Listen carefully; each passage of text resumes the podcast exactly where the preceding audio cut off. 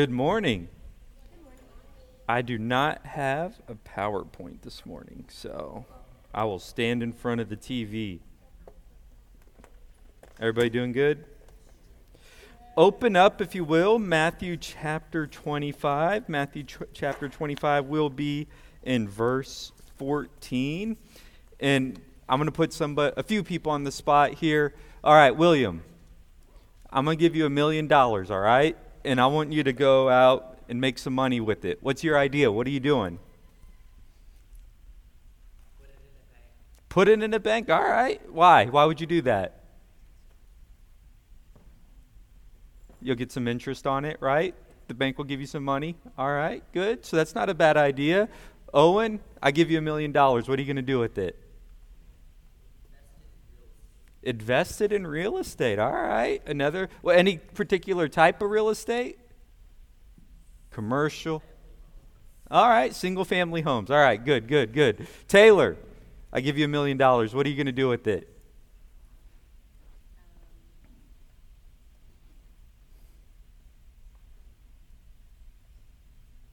It doesn't have to be fancy.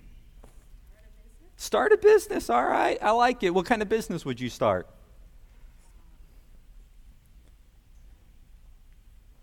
Graphic artist, graphic design kind of business, maybe? Sure. All right, cool. Good idea. Yeah, so this is a good illustration of exactly our parable this morning in the realization that our lives, the very lives that you're living right now, are um, an investment or a, something that God has entrusted you with to serve Him. God has given you this life, your capabilities, your opportunities for the purpose of glorifying Him and serving Him. And here's the thing about life God doesn't give us like his schedule of events. To me that's always one of the really interesting things about life is we have no idea what today brings, tomorrow, next month, the coming years. We have no idea what God has in store for us when our opportunity to serve Him on this earth ends, or even when He returns to bring a conclusion to this current world system and inaugurate His eternal kingdom. But when that happens, whenever our time is up, God is going to want to know the things that he entrusted to us, this life that he has entrusted to us, how did we use it to glorify him? He's given it this given us this life not for the purposes of pleasing ourselves, of um, making our own name great, but for the purpose of pleasing and serving him, serving one another as part of serving him, and making uh, bringing glory to his name. And so, as we've been looking at Matthew 24 and 25, the Olivet Discourse, a big theme of Jesus, the big theme of what Jesus has been teaching, is that we don't know exactly when he will return. But until then, he wants us to live in anticipation, being prepared for his return, and faithfully serving him until his return. One of the ways he's been teaching us this is through a series of parables. So, the last time we were together um, studying Matthew, verses 1 to 13 of chapter 25, Jesus gave the parable of the ten virgins. And the message that Jesus was communicating through that parable was be ready, be prepared for when Christ returns. Don't get caught off guard. Don't get um, caught unprepared. Be prepared as you wait for Jesus to return. This morning, we're going to look at a third parable in this series of parables. And the theme of this parable, verses 14 to 30, is that Christians are to be faithfully working for God's kingdom as we await Christ's return. We don't know when Christ is coming back, but we are to be faithfully working and serving Him, serving His kingdom until He does come back. The first point for your outline this morning in this parable is an entrustment. An entrustment. Let's look at verses 14 to 15. Jesus says, For it is just like a man about to go on a journey who called his own slaves and entrusted his possessions to them. To one he gave five talents, to another two, and to another one, each according to his own ability, and he went on his journey. These two verses here give us really the groundwork for the parable. It gets us up to speed on what the situation is here. Here we have a, a wealthy man, a wealthy landowner, who's getting ready to go on a journey. This wealthy um, man in this passage, in this parable, this man illustrates Jesus. This is, this is Jesus in, in, in this parable. And this wealthy man, he wants to make sure that while he's away, that his finances are in order, that his estate is cared for, while he's away. And so he calls to himself three slaves. And his plan is he's going to entrust his things, his possessions, and his finances to these three slaves while he goes away on this journey. He's entrusting a stewardship to them. And the slaves in this parable, they represent followers of Christ. So as you look for yourself in this lesson, you are the slave. Jesus Christ is the master. Don't lose sight of that. Because the master does something very interesting here. He calls his three slaves to him, and he divides up what he's entrusting to them among these three different slaves. But it's interesting, right? He does a different amount to each slave, which is an important point in a few different ways as we work through the parable. Verse 15 says that to one slave he gives five talents, to another slave he gives two talents, and to the final slave he only gives one. Now, what's a talent? it's interesting. Our English word for talent, how would you define a talent? The English word for it. Yeah, a specialized skill. And it's interesting, we actually get our definition for talent from this passage, even though what is going on here, it, it's not exactly correct to look at as like, oh, the slave gave to one, or the master gave to the slave the ability to do this or the ability to do that. What, what a talent is in this passage, it's actually a unit of weight, a measurement. So, kind of like we would say a pound you have uh, a pound of flour or a pound of sugar or a pound of meat. So a talent is just like a pound, a weight of measurement, and it was a weight of measurement or unit of measurement used when it came to precious metals, so like silver or gold, and it carried with it a financial value. So, in essence, here, the sla- master is really entrusting the slaves with large amounts of money. With large amounts of money, and he wants them to faithfully use this while he is on his journey for the purpose of bringing more financial wealth to the master. He wants these slaves to use this money wisely. And that brings us to our second point a slave's service. They've been entrusted with this wealth from their master. Now let's see what they go do with it. A slave's service. Look at verses 16 to 18. Immediately, the one who had received the five talents went and traded with them and gained five more talents. In the same manner, the one who had received the two talents gained two more. But he who received the one talent went away and dug a hole in the ground and hid his master's money. So the slaves take some different approaches here, right? I'm glad when I asked all of you, what would you have done with a million dollars to go earn more? You all had good ideas, right? You all had good ideas. We don't know exactly how your ideas would have turned out if you had gone and implemented them, but at least you were going to go do something, right? You all had an idea, something smart, something wise that you would go do with the money.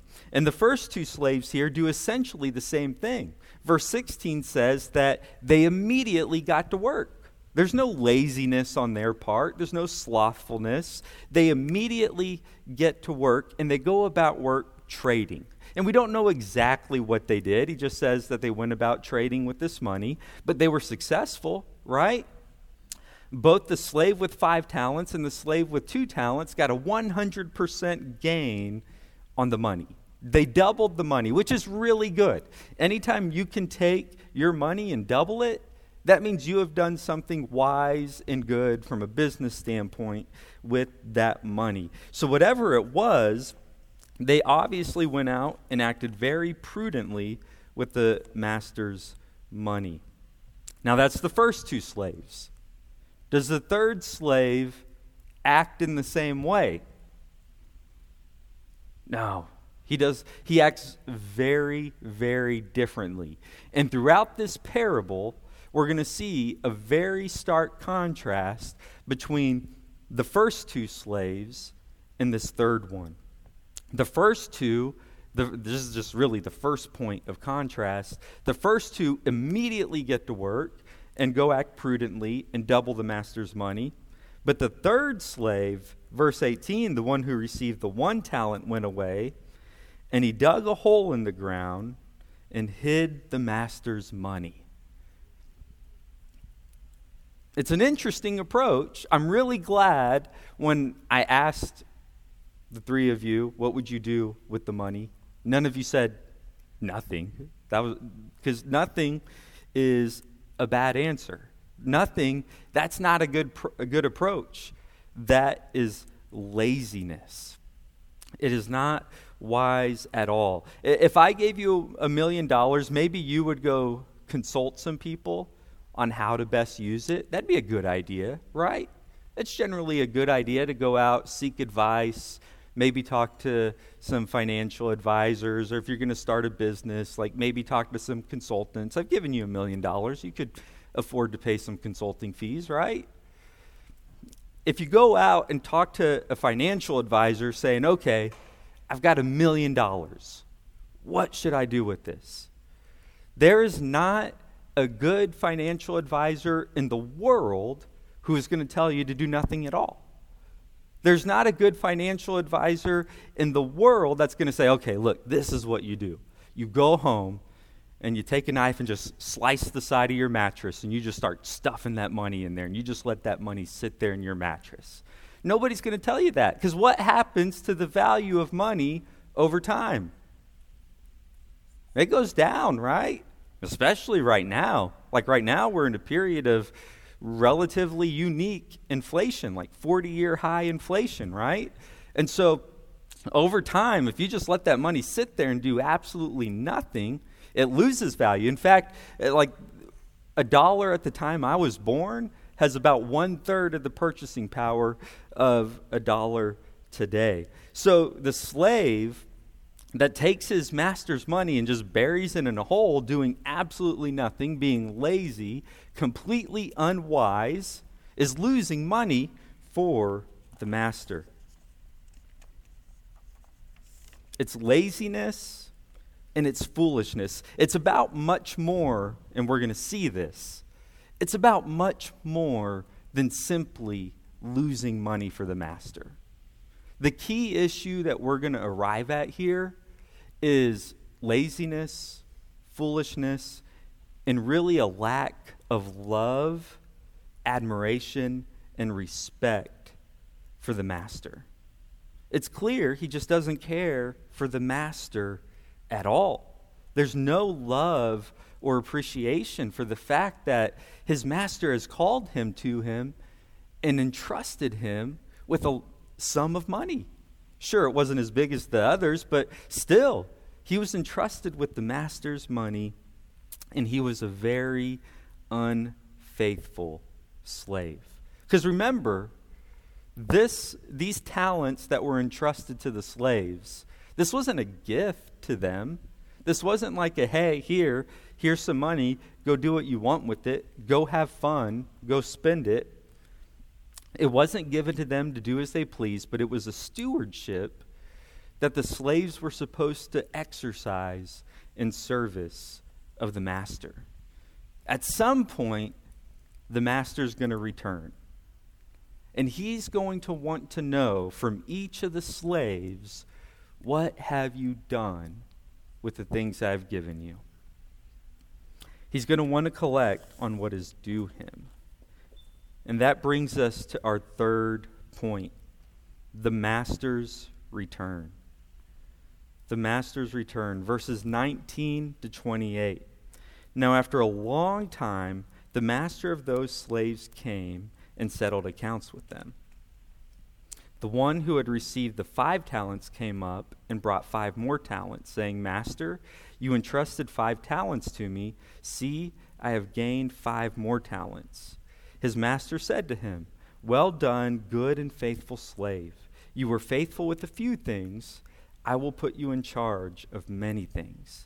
Enter into the joy of your master. Also, the one who had received the two talents came up and said, Master, you entrusted me with two talents. See, I have gained two more talents. His master said to him, Well done, good and faithful slave. You are faithful with a few things. I will put you in charge of many things. Enter into the joy of your master. So far, so good, right? Let's get to this third slave. And the one also who'd received the one talent came up and said, Master, I knew you to be a hard man, reaping where you did not sow and gathering where you scattered no seed. And I was afraid, and I and went away and hid your talent in the ground. See, you have what is yours. But his master answered and said to him, You wicked, lazy slave. You knew that I reap where I do not, did not sow and gather where I scattered no seed. Then you ought to have put my money in the bank, and on my arrival I would have received my money back with interest. Therefore, take away the talent from him and give it to the one who has ten talents. The master returns. Now, we don't know how long the master planned on staying away. And something else we don't know, and this is very critical for us as followers of Christ, it would have been critical for the immediate hearers of Christ in this parable, those who are standing around listening to him teach about the end of this world and the tribulation and the establishment of his kingdom on this earth. It's important for believers of all time, though. The master in this parable didn't give some kind of schedule to the slaves. He left for an indeterminate amount of time and wanted them to be faithful in anticipation of his return. I think you see the direct connection to us as followers of Christ. Whether it be the return of Christ or even just the end of your life, you don't know when your opportunity to serve the Master on this earth comes to an end. The slaves in this parable, there's no indication that they had any knowledge of how long the master would be away or when he would return. It simply says in verse 19 that it was after a long time. And I think that long time piece is important, right? Because what happens, like, sorry, if, uh, let's say I give you a project and I'm like, all right, this is due next Sunday. And let's say you're going to be faithful, right? Let's just assume you're going to be faithful and hardworking with this project. You know you've got a week. You're going to be working hard on it all week, right? What if I just say, hey, can you take care of this for me? And I give you a project and I give you no due date. What happens over time? You might start to lose focus, right? What if it's like a month, two months, three months? I haven't even mentioned this project to you. You're like, uh, I don't know. Maybe he forgot. I'll go ahead and put it to the side. It's easy as the time draws on, and the New Testament addresses Christians about this all the time. As the time draws on and waiting for our Lord's return, it can become easy to lose focus. it can become easy because we don't know the time when this life ends for us to lose focus. It can be very easy, and that's why the New Testament repeatedly, um, repeatedly stresses what Jesus is stressing to us throughout Matthew 24 and 25. Live in anticipation, live being prepared, live working for the kingdom of God because we don't know when the time comes. And in this parable, verse 19 simply says, it was after a long time. But after this long time, verse 19 says, the master wants to settle accounts with the slaves. He wants to know, in my absence, what have you been doing? In my absence, how have you faithfully used what I entrusted to you? He wants to settle accounts. It's obvious there's going to be some sort of verdict declared by the master on the faithfulness of the slaves when he talks to them. And as we've already talked about, the first two slaves, they did well. They doubled their master's money, a 100% return. So you have two faithful slaves, right? In verse 20, you have the report from the first slave, the one who was entrusted with five talents. In verse 20 says, The one who received five talents came up and brought five more talents, saying, Master, you entrusted five talents to me. See, I have gained five more talents. And here's the master's judgment in verse 21. His master said to him, Well done, good and faithful slave. You were faithful with a few things. I will put you in charge of many things. Enter into the joy of your master. It's interesting, right? Like when you think of slaves and masters, you typically think of a very harsh relationship, right? Like you typically think of a master uh, being above the slave, but like looking down on the slave. But here we actually have the master giving honor to the slave because of his faithfulness. The master saying, You are a good and faithful slave. Now go back to remembering that in this parable, the master represents Jesus and the slave represents you all. Can you imagine the joy of hearing God say, you were faithful with your life. You were faithful with the life that I gave you, with the opportunities that I gave you, with the gifts that I gave you. That should be, uh, to hear Christ saying that when you stand before Him, should be such an incredibly motivating influence in your life. In fact, John, First John tells us that. Like those who have this hope, this hope of Christ's return, and seeing Christ, those who have that hope, it purifies them. It's a purifying hope. It changes the way we live. And the slave is greatly rewarded for his faithfulness. Uh, seeing his faithfulness with a few things, he was put in charge of many things. And, and something else happens too in verse 21 there's really a, uh, a change in that relationship. Enter into the joy of your master. Uh, this is this is heaven, right? I mean, heaven is that eternal fellowship of joy and sharing in the kingdom of God, sharing in Christ's kingdom. That's just really the incredible thing when it comes to being a follower of Christ and a disciple of His is that, sure, it is a master slave relationship. There's no doubt about that. But it is not the a cruel master that we, uh, we, we serve, but it is an incredibly loving, uh, glorious Savior who invites us to share in his joys and inherit his kingdom with him. Don't get confused, it's his kingdom, but he calls us to, to share in that inheritance and enter into his joy. And we get the report from the second slave as well. Verse 22 The one who received the two talents came up and said, Master, you entrusted two talents to me. See, I have gained two more talents. Now, we would say, Good job to this slave, too, right? He, again, doubled his master's money, 100% gain. He was given two talents and he received two more, or, and he gained two more. But if you're, let's just think from a purely human standpoint right now, and as if we haven't read this already, we would think his, his reward will probably be smaller, right? I mean, you know, it's great you doubled it, but it's only two. This other guy brought in five, right? Like thinking from a human standpoint, you're thinking, yeah, okay, good. We're very proud of you, 100%. But we would expect a smaller reward. But what's remarkable about the master's response? Is it any different at all from the way he responded to the one who brought in five talents? None. It's not different at all. Look at verse 23.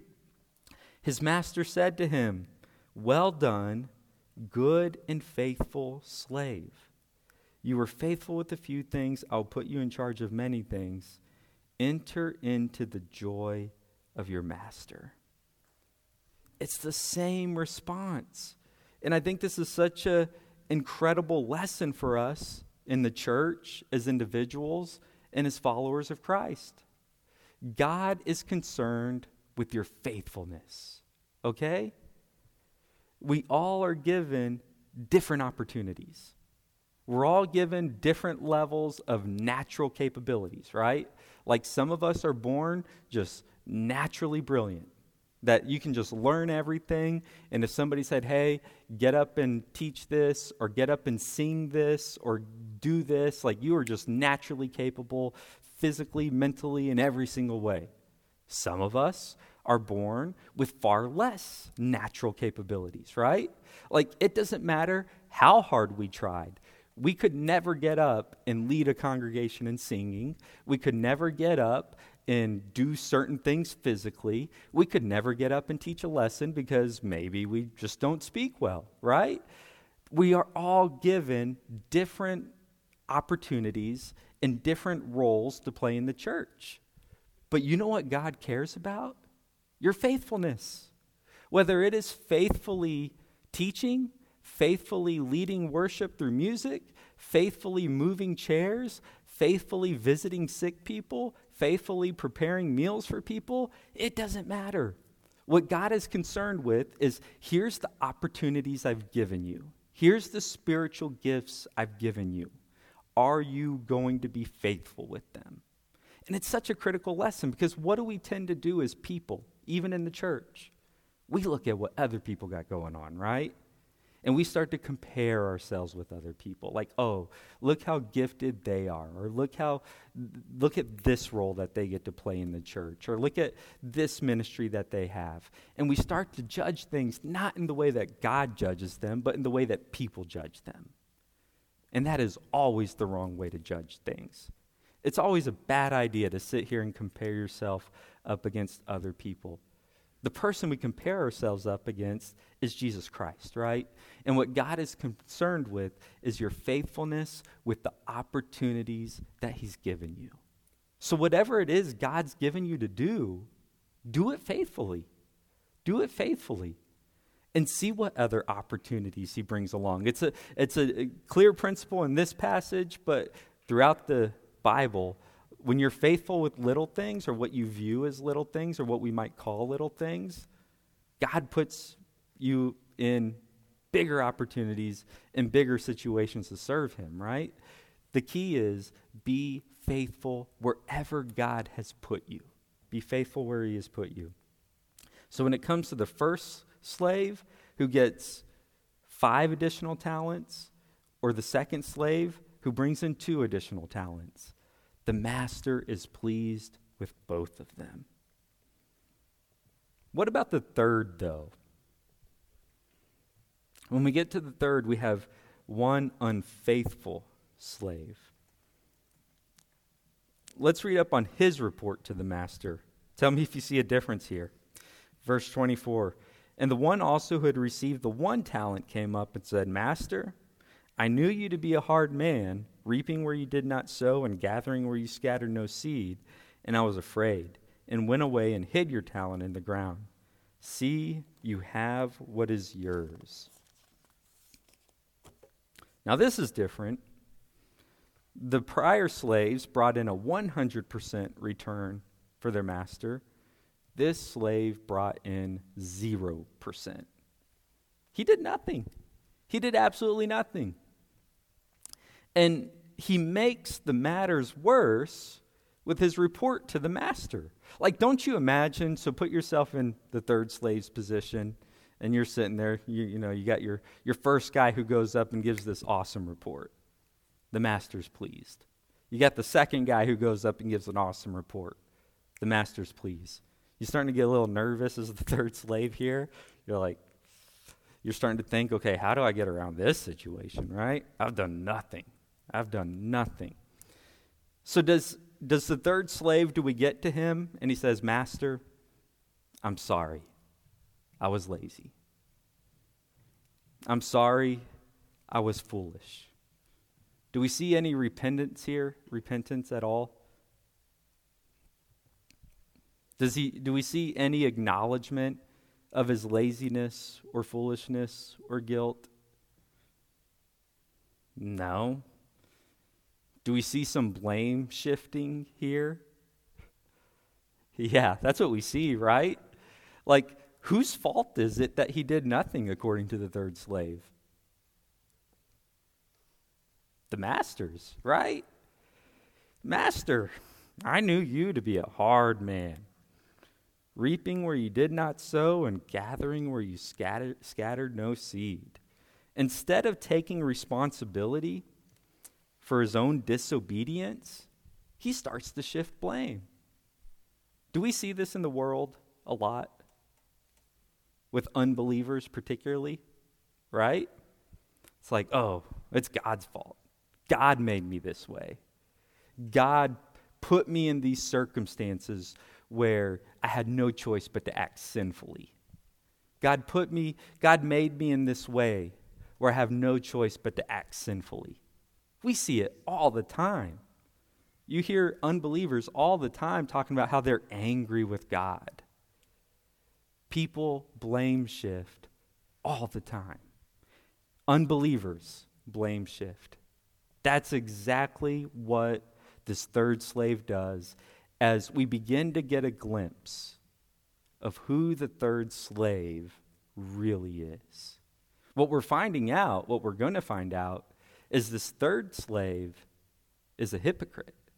This third slave isn't a believer at all. What we're going to discover here is the first two slaves are actual believers, representative of actual believers who receive an inheritance in their master and enjoy fellowship with their master. This third slave, it turns out, was a fake was a hypocrite, was a, dece- was a deceiver, is not a believer at all. The first sign we get, well, I should say the second, the first sign was the unfruitfulness, the unfaithfulness. The second sign we see here is his refusal to take responsibility for his own disobedience and instead blame the master, saying the master is so cruel, he's a hard man, he goes around extorting people, gathering where he scattered no seed. Look, don't do this. Like, this is just a good principle in all of life. Take responsibility before God and just in all circumstances, all right? Don't blame shift. Don't be this third slave. Because guess what? The master is not having his excuses. We see this in the judgment, verses 26 to 28 the master does not let the slave get away with lame excuses. When it comes time to stand before Christ in judgment, there are no excuses. We are all given the opportunity to come to faith in Christ. We are all given the opportunity to hear the gospel and respond to the gospel in obedience. We are all given the opportunity to serve the master. And he does not let the slave get away with these excuses. Instead, he calls him out for what the situation really is wickedness and laziness. It is nothing but lack of love and devotion to the master that has the slave acting this way. The master says to him in verse 26 You wicked, lazy slave. He also uses the slave's words against him here, which I think is really interesting, right? Like, the slave's excuse was, You're a harsh person. You're a harsh master. You're a harsh man, and you go around extorting people. So I was scared to do anything with your money. The, ma- the master turns those words right back on him, essentially saying, If you knew that I was such a harsh master, you should have probably tried harder, right? Like that's exactly what he says in verses 26 and 27. Um, he says, You knew I reap where I did not sow and gather where I scatter no seed. Again, that, that's just the master turning his own words back on him because this is what he accused the master of. If I am really that cruel and you knew that, verse 27, you ought to have put my money in the bank, and on my arrival, I would have received back my money with interest. Because when you put money in a bank, they don't tend to give you much, but they at least give you a little bit of interest on your money. Not a ton. So it's probably not, no, I don't think anybody's ever going to say, yeah, just go set it in the bank and just leave it there. It's not the greatest thing, but at least it's something, right? At least it is something. What the third slave did was just say, I don't care at all. I'm completely lazy and completely foolish and completely careless when it comes to serving my master. I don't feel like doing anything. I'm just going to go put it in a hole. The master says, You should have at least done the bare minimum. But the third slave was utterly worthless and lazy.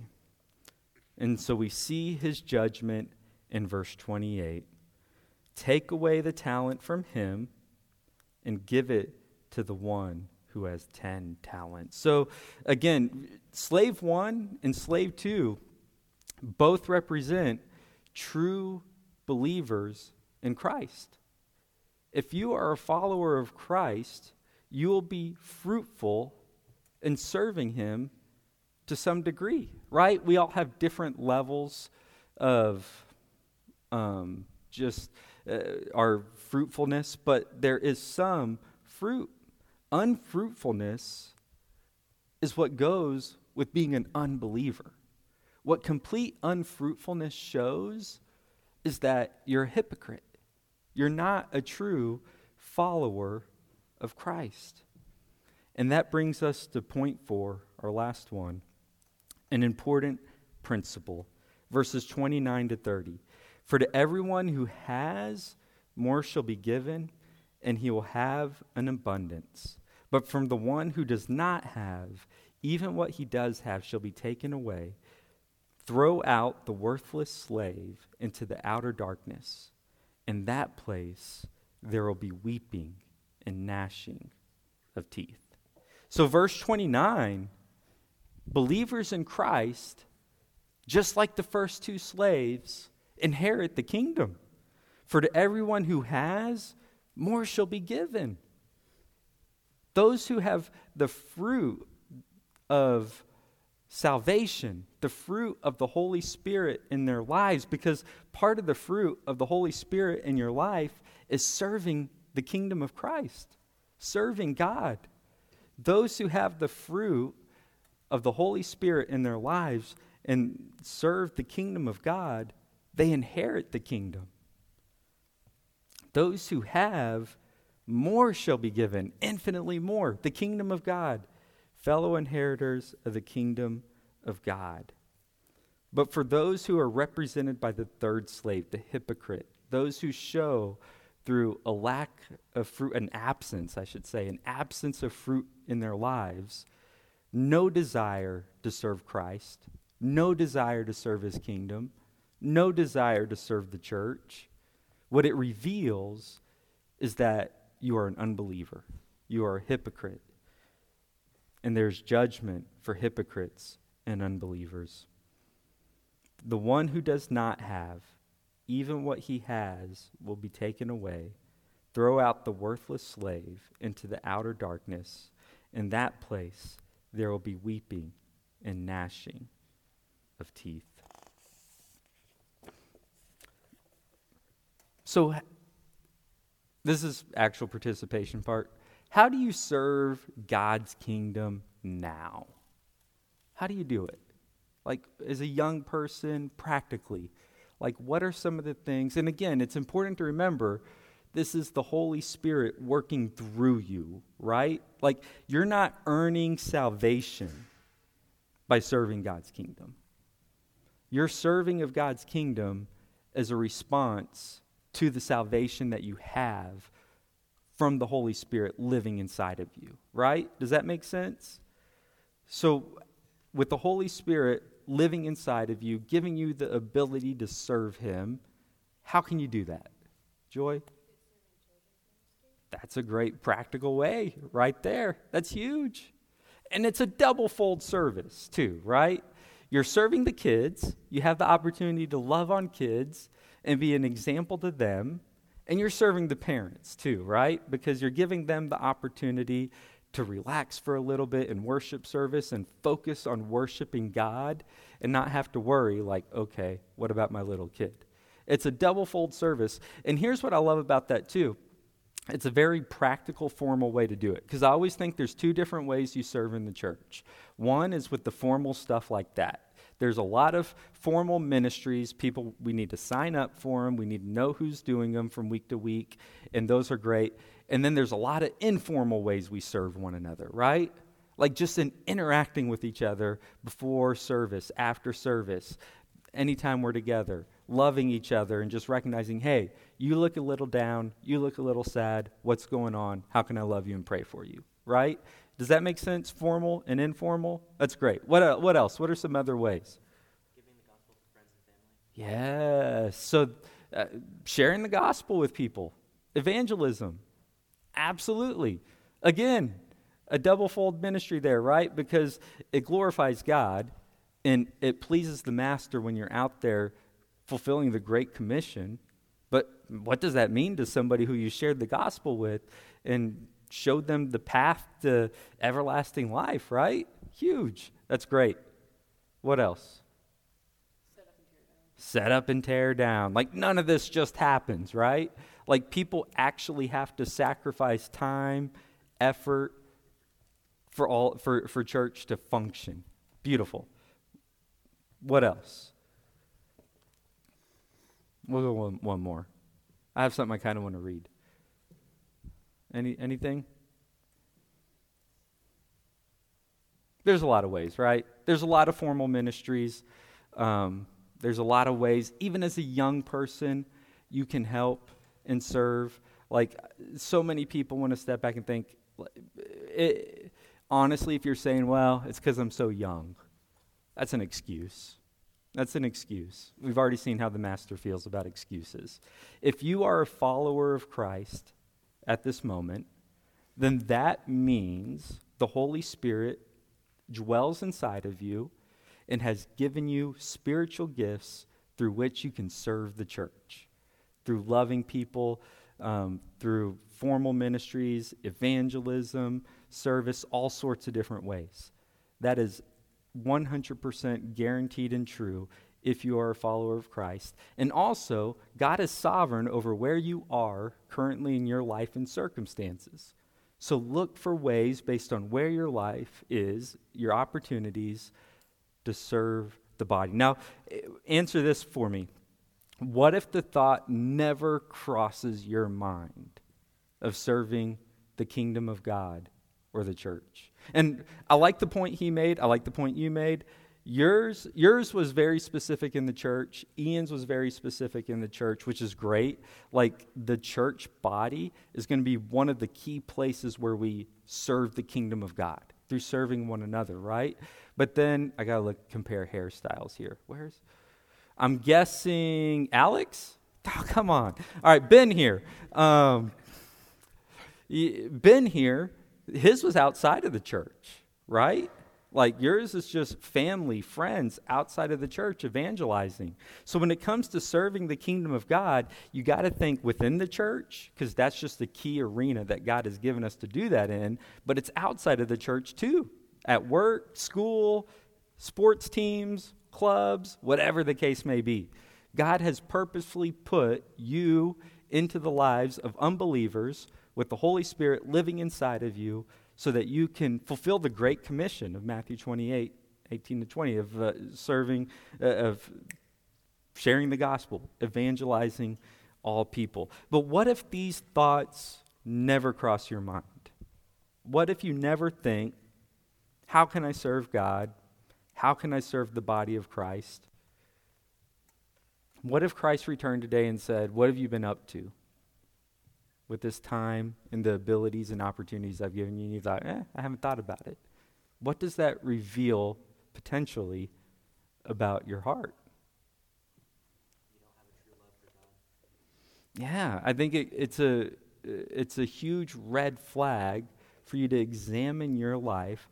Does the Holy Spirit, does salvation truly dwell within me? Because the desire to serve God's kingdom and to serve the kingdom of Christ and to serve the church is a natural fruit and product of the Holy Spirit. Do I have time to read something? I don't normally do this, so I don't know how comfortable I am doing it. But I read something, I was like, this is too good to not read. I'm going to do it, okay? I don't know if this will be good or not. But this is uh, John Chrysostom, so he's like one of the most famous preachers ever. It's like the 300s and 400s and it was like Antioch and Constantinople, so like Turkey and kind of like where um, maybe like northern Lebanon, Syria area now. But so this is old, but um, this is from homily number 20, Acts of the Apostles. I thought this was just really good. It's kind of long. Like I said, I don't normally do this, so sorry if this is tough, but try to listen. He says, There is nothing colder than a Christian who does not work for the salvation of others. You cannot use poverty as an excuse. The widow who threw in her two small coins will accuse you. Peter, the apostle, said, Silver and gold have I none. Paul was so poor, he often went hungry and lacked even necessary food. And being lower class by birth is no excuse either. The apostles were obscure men from obscure families? Are you uneducated? That's no excuse. The apostles were illiterate. Are you weak in body, physically weak? That is no excuse. Timothy was a person who suffered from fre- frequent illness. Everyone can serve his neighbor if only he is willing to play his part. Look at the trees which bear no fruit. See how strong and majestic and smooth and tall they are? But if we had a garden, we would much rather have pomegranates and fruitful olive trees. The tall, fruitless trees are pleasing to the eye, but they are of no practical use, or very little. They're like people who are concerned only about themselves. Such people are fit for burning. At least the trees are useful for shelter and making houses out of them. Such self centered people were the foolish virgins who were chaste, discreet, and self controlled, but did not serve others. Therefore, they were delivered over for burning. Such also were those who did not feed Christ. That's next week. Christ does not accuse them of personal sins, adultery, swearing falsely, or anything like that. He merely accuses them of not being of any practical service. I love that point right there. You know? Like, you might be somebody that everybody says you're a great kid. You don't, what's he say here? You don't live an immoral life. You don't um, swear. You don't say bad things. You don't do drugs. But are you serving the kingdom? Like, that's really what the master is looking for. Those who only uh, serve themselves and don't serve others, such a self centered person was the man who buried his talent. His private life might have been spotless, but he never served the kingdom. How can such a person be a Christian? Don't tell me it is impossible for me to serve the kingdom. If you are a Christian, it is, a, it is impossible for you not to serve the kingdom. I just think it's uh, I, he goes on and on. I just think it's such a great, great sermon and such a great message that he has, just that this should be the natural outflow of the Holy Spirit in your life.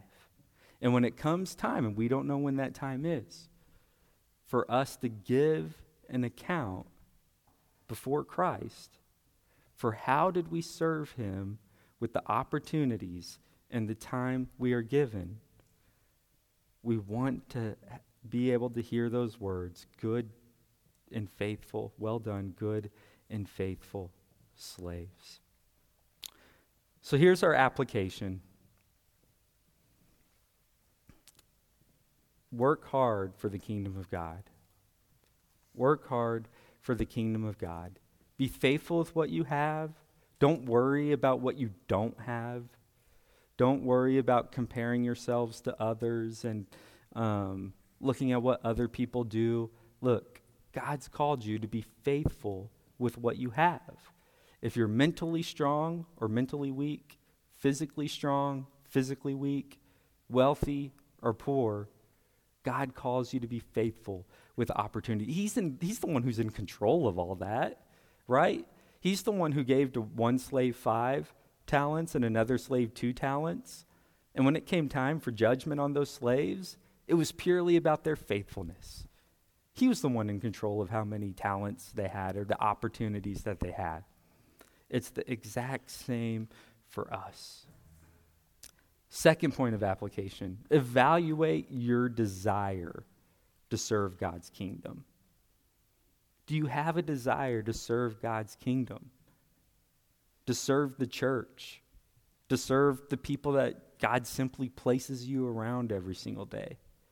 Because it is such a critical gauge of your spiritual health. If, on the other hand, it never crosses your mind, you don't really care about serving the church, serving other people. Your life is really just about you and just about how do you please yourself and do the things that you want to do every day. That is a very dangerous sign of your spiritual health. Evaluate Am I truly in Christ? Do I really recognize that myself?